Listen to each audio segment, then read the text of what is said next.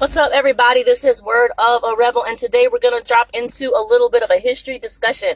What often shocks me about people is whether they are natives to a city or they are newly moved to a city, doesn't matter how long people tend to be there, they tend to not really know that much about the city's history. And so it got me to thinking, why is that? I think one of the major issues with that is that we don't have local history taught in the schools, really, to be honest. I know that here I am, I'm in New Orleans, Louisiana, and I can attest to the fact that in Louisiana, we typically teach Louisiana history, United States history, and then world history in some sort of fashion. And one thing, you know, I'm a big advocate for reforming history education because historians have a lot of knowledge and a lot of archives and a lot of research that has been done that is not included in the historical narrative that is taught to most American students. And this has been a political agenda, but it is a political agenda that we can overturn. The reason I say that is most people assume that just like math and just like, you know, science, that educators are determining the curriculum, but that's not the case. When it comes to history and probably also English literature as well, but for certain history, politicians have been determining what would and would not be taught, what topics would be discussed and in what way in the history classroom. And that's something that absolutely needs to change. And we are at a prime time in human history to actually make that happen. We have archives available all across the country with a wealth of knowledge. We've also got historians all across the country with a wealth of knowledge, any topic you can possibly imagine. And this goes, you could easily do a Google search for any information about it. I highly recommend that while blogs are good, because some people who are historians like me do have blogs out and we do share information, we do have podcasts and whatnot, but anything that you hear, anything that you read, make sure you still just back it up with support before you teach it. On the other hand, if you can find a historian with published work, they've already had to go through other historians and they had to find sources and primary sources. Historians, one of the great things about being a historian is you get to touch what's called primary sources. These are the documents and the items that the people actually touched and used in order to tell their history. A lot of people only think that happens with archaeology, but that's not true. As a historian, I had to go into an archive. I had to locate items. I had to read them. I had to view them. Sometimes they were photos. Sometimes they were newspaper clippings. Sometimes they were letters. And I had to read this information and piece together the story from hard evidence. That's the reason why I suggest that using historical research is more effective, because the people who write up historical articles have to document what primary sources they used, which means that I'm not saying trust every historian, because everybody is capable of making an error or judging something incorrectly. But what is really awesome is you can dive into a research article as a research project to teach you and your students how to question information. It's a great skill on top of the fact that you're going to be learning. So how do you do that? Well, you choose a history article and you go ahead and you read it, and then you also look at the primary sources that were used to support each argument. So, for example, one of my research papers was about Lydia Cabrera, who was a figure in Cuba. She had a history museum. It was a cultural history museum in Cuba, and I was writing about the experience of people who had global networks prior to the revolution, and what life was like for them in the aftermath, and what took place, and some other things that came up in the historical narrative that were very, very interesting. For example, Cabrera was an intellectual who defied her brother-in-law in an effort to retell the narrative that he was trying to tell, because her brother-in-law was trying to write about African history in Cuba, and she felt that he was being demeaning.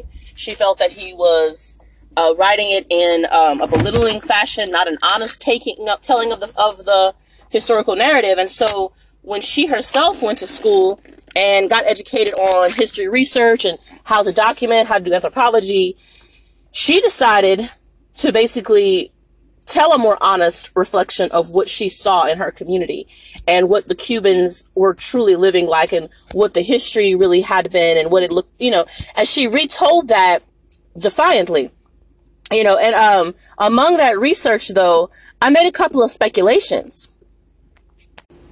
For example, there was one particular document that I couldn't tell if it was an article that she was writing or if it was a letter, and it was called Mi Intimada. I can't remember if it was Amiga or Conexiones. It was something about intimate connection, intimate bond. And in the letter, she speaks very fondly about Spanish poet Federico Garcia Lorca, who was a revolutionary in Spain who had been assassinated in a very brutal way. And I connected her passionate retelling of his life and death and her friendship with him to her later work to free Angel Cuadra, who was a Cuban poet, also revolutionary, and you know, and that he had criticized Fidel Castro's administration because he felt that they had not remained true to the revolution's tenets. And so in both situations, Lorca and Cuadra had both supported their people and then criticized their people when their people did something they didn't agree with, and both were chastised for it. And Cuadra actually went to prison for 15 years while some of his close friends had been killed. And so I connected the way that she felt about Lorca with her, how much work she put in to try to help Cuadra escape Cuba. Now, I'm not 100% sure about that. I don't know if she drew a connection between the two, but in the documents that I read, it felt like that's what she was connecting. So I'm saying that to say this. Historical research, if you read my article, you could look at the letters yourselves. You could pull up the documents. A lot of these are actually digitally, protected. They are available digitally at the University of Miami's archives. And you could read it yourself. And you and your students, or just you yourself and your friends, could decide, do you agree with me? Did she see the connection between Lorca and Cuadra, or was I the one seeing the connection between the two figures? There obviously was a historical connection between them. They're both revolutionary poets. They were both beyond just being poets. They were political participants. Cuadra, for his part, was involved in the organizing. I believe Lorca may have been as well. So there's a lot of connection between the two. So did I jump to that connection? Did I see it myself, or was it a real connection that she also saw? But that's the beauty of historical research. You can dive into an archive, you can analyze documents, analyze the words of the people who lived in that time, and really get an understanding of it. So I challenge everybody listening today to take a look at your history archives in your city. Find out who were the people who lived there, how did they live, what did they do, what things did they get involved in. In New Orleans, Louisiana, for example, one of the figures I researched a little bit was Frances Gaudet, and I learned a great deal about her. And the way that I discovered the story of Frances Gaudet, it actually started with, I was going to an event that was at a community center named after her, and I was confused because I was like, you know, I'm always interested in finding out, I guess now more so than ever, about why certain spaces are named after certain people. And so you got like bridges, and you've got streets, and you've got these, you know, buildings that are named after various people. And I'm always like, well, why? Why that particular person? So Frances Gaudet has the center named after her because of her work independently with providing shelter and education to the city's homeless youth in the early 1900s. I think she may have also started in the late 1800s. I don't have my notes with me right now, but basically the time frame in which she worked, if a black child, or any child basically, but specifically black children who were homeless were targeted, if they were outside at certain hours or whatever else, they would be arrested under New Orleans vagrancy laws, which did not allow for anyone who was black to be outside during certain hours or in certain spaces. And so She came to New Orleans. I believe she actually moved here from Mississippi. And this was a woman who, by current standards, she might be considered mixed Creole or simply just a black woman, a light-skinned black woman. But I know, records indicate that she was of mixed ancestry, would have been something like Spanish or French from Europe, Native American and African. And she moved here and started working and saving her money. And once again, I don't have my notes with me, so I'm kind of going off the top of my head with what I can remember. But basically, I want to say she was working as a housekeeper or something like that. Her job wasn't anything extravagant. It was a typical, normal job. She for a woman of that time period, a woman of color in that time period. But she saved as much money as she could, and she bought a property with that money, and she built a school on that land. She paid for the construction of that school, and she brought in the kids of the community. She provided them with education and shelter to protect them from being arrested under the vagrancy laws of the city. Her work was recognized by one of the churches in the area that then later named this community center after her. Frances Gaudet also left a substantial sum of money that she and everything that she worked on. She said that it had to go on in perpetuity to be used to help the children of New Orleans, in particular the homeless community, but she said it had to be utilized in that way. She gave control of her estate to the church that had recognized her work. And basically that's what Frances Gaudet did. So there very likely are people who are natives of New Orleans whose ancestors may have actually studied in Frances Gaudet's school, and that they may, their family path and trajectory were changed by this woman's decision to address an issue that she saw in the community. And she certainly didn't have to. And so I love studying these types of stories because, number one, we see here a woman not of wealth. She wasn't born wealthy. She didn't walk into wealth. She was a woman of color of mixed ancestry who, for the time in New Orleans, would have been relegated to only certain roles. And she chose to say, I'm not limited or boxed in by society. I'm going to break out of it. And she was what I would call a box breaker, and we need more box breakers. And I think that we need to tell more of these stories so that people are inspired to realize that, Frances Gaudet and the people of that time faced more stringent social restrictions than we do today.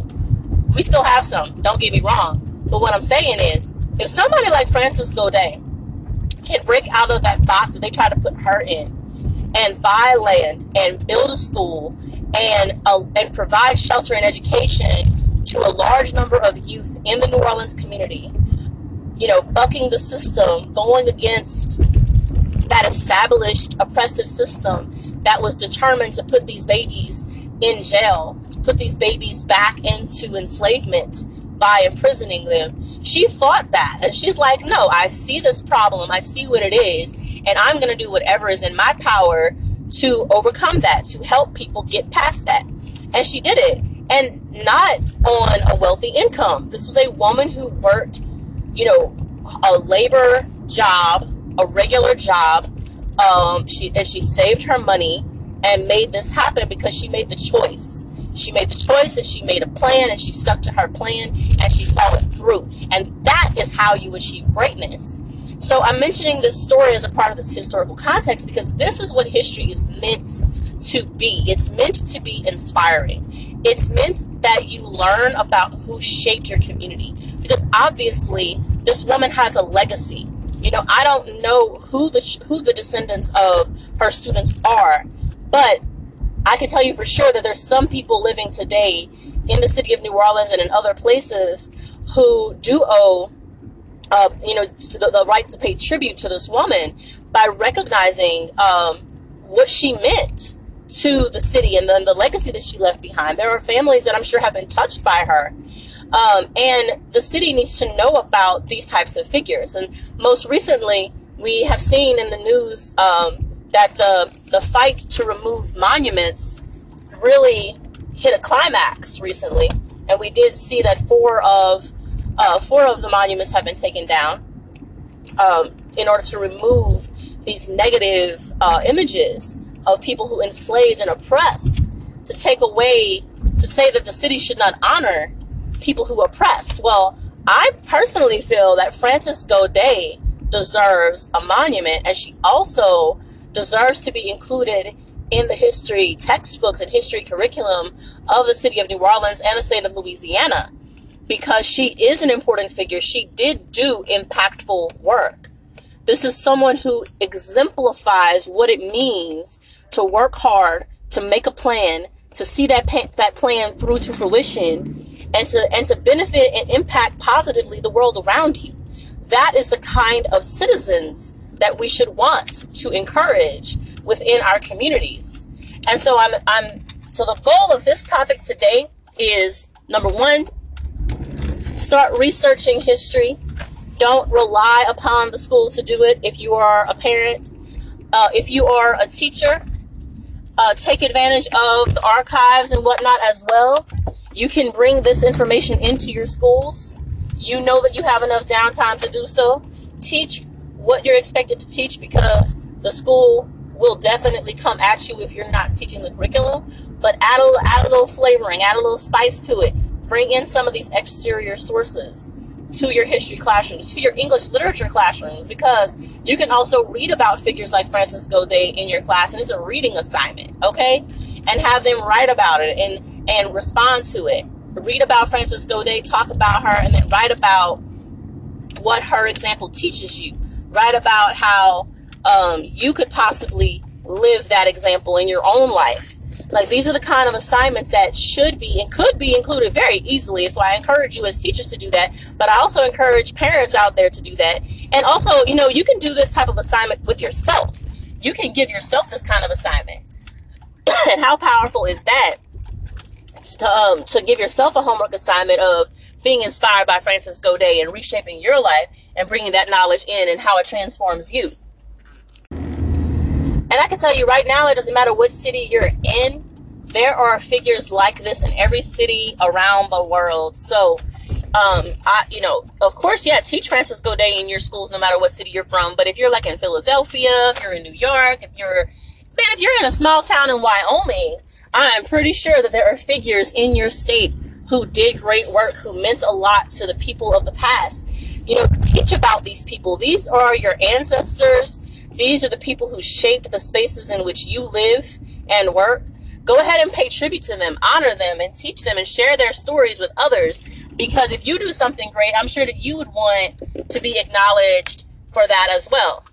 So everybody, this has been Word of a Rebel. Be sure to check back for more history topics as well as the economic topics and the relationship topics. You know how I do it. This is all about empowerment, empowerment through knowledge, empowerment through connection, and empowerment through, you know, self-understanding and self-appreciation. Once again, this has been Word of a Rebel. Be sure to hit me up on Instagram, Facebook, Twitter, and YouTube at Word of a Rebel. What figures do you want to talk about? What figures from your city do you think deserve recognition and honor? If you're in the city of New Orleans like I am, hit me up. What's some more information that I should be sharing about this city in particular? What do we have going on? Once again, everybody, as always, live, laugh, and love. This is Word of a Rebel. Peace.